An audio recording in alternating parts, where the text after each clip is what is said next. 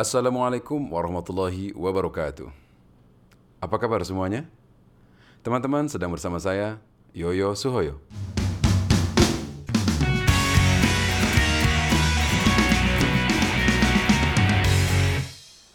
Pada sesi kali ini, saya akan menjelaskan tentang media ajar. Apa itu media ajar? Media ajar didefinisikan sebagai manusia, materi, atau kejadian yang membangun kondisi yang menyebabkan peserta didik memperoleh pengetahuan, keterampilan, atau pelajaran tentang perilaku atau sikap. Media ajar juga didefinisikan sebagai alat yang secara fisik menyampaikan informasi berupa materi pengajaran.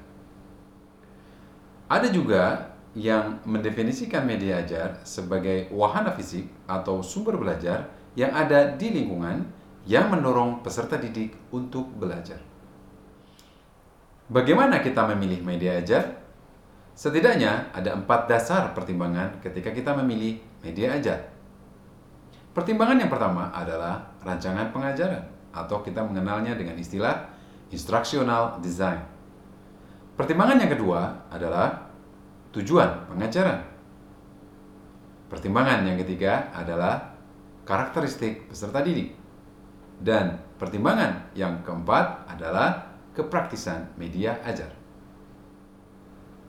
Memilih media ajar berdasarkan rancangan pengajaran atau instructional design artinya kita harus memilih media ajar sesuai dengan rancangan pengajaran yang kita buat. Apakah rancangan pengajaran tersebut menggunakan rancangan dengan model Gagne? Apakah rancangan pengajaran tersebut menggunakan 4C ID? Jika rancangan pengajaran kita menggunakan model Gagne, maka media ajar yang kita gunakan harus mampu memfasilitasi 9 langkah yang ada dalam merancang pengajaran menurut model Gagne.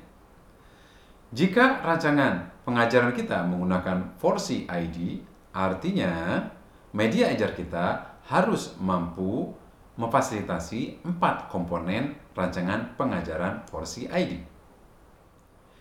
Memilih media ajar berdasarkan tujuan pengajaran artinya kita harus menyesuaikan media ajar yang kita pilih dengan domain materi pengajaran yang mau kita berikan.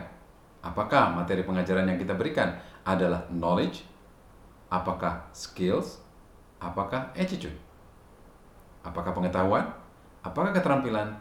Apakah sikap atau perilaku? Salah satu cara memilih media ajar berdasarkan tujuan pengajaran adalah menggunakan Delcon atau kerucut Dale.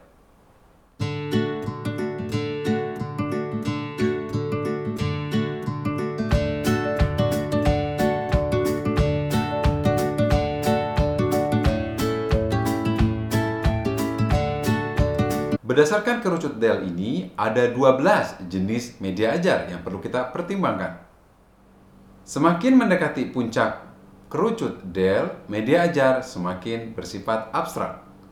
Dan sebaliknya, semakin ke arah dasar kerucut Dale, media ajar semakin bersifat konkret. Media ajar yang berada di puncak kerucut Dale adalah media ajar yang banyak memberikan informasi. Media ajar yang berada di tengah kerucut Dale adalah media ajar yang banyak memberikan materi pengajaran berupa intelektual dan cognitive skills. Sedangkan media ajar yang berada di bagian bawah kerucut Dale banyak memberikan materi pengajaran berupa motor skills dan attitude atau perilaku. Artinya, jika materi pengajaran kita adalah berupa materi motor skill atau keterampilan, maka media ajar yang paling tepat menurut kerucut Dale adalah media ajar yang berada di bagian bawah kerucut Dale, yaitu simulasi atau pengalaman langsung atau pengalaman konkret.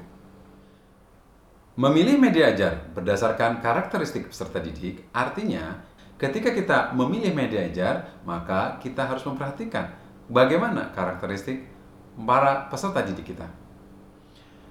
Ada banyak yang perlu kita perhatikan dari karakteristik peserta didik. Salah satunya yang paling utama adalah gaya belajar dari peserta didik. Salah satu jenis gaya belajar yang paling banyak digunakan dalam pemilihan media ajar adalah 3 gaya belajar yang kita kenal dengan auditori, visual, atau kinestetik. Peserta didik yang memiliki gaya belajar auditori bisa jadi lebih tepat menggunakan media ajar yang mengandung suara atau audio. Peserta didik yang memiliki gaya belajar visual bisa jadi lebih tepat menggunakan media ajar yang mengandung gambar atau tulisan. Peserta didik yang memiliki gaya belajar kinestetik bisa jadi lebih nyaman menggunakan media ajar yang mengandung unsur gerak. Mempertimbangkan ketiga gaya belajar tersebut, maka yang paling aman bagi kita adalah menyediakan media ajar yang mengandung unsur multimedia, misalnya media audio visual. Memilih media ajar berdasarkan kepraktisan media dapat dilihat dari 2 sisi. Pertama, dari media ajar itu sendiri, yang kedua dari sisi pengguna. Dari sisi media itu sendiri ada 2 hal yang perlu kita lihat. Yang pertama, jenis media yang tersedia.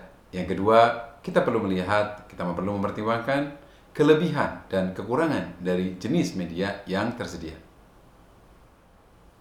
Dari sisi pengguna, ada 3 hal yang perlu kita pertimbangkan. Yang pertama, kemampuan dan kenyamanan dari si pengguna.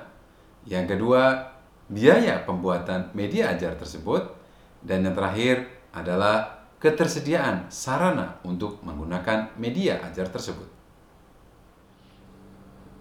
Bagaimanakah kita mengembangkan dan menggunakan media ajar?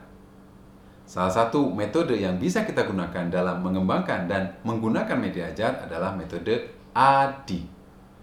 ADDIE terdiri dari 5 huruf, yaitu A, D, D, I, E. Huruf pertama dari ADDIE sekaligus langkah pertama dalam pengembangan media ajar adalah A, analisis.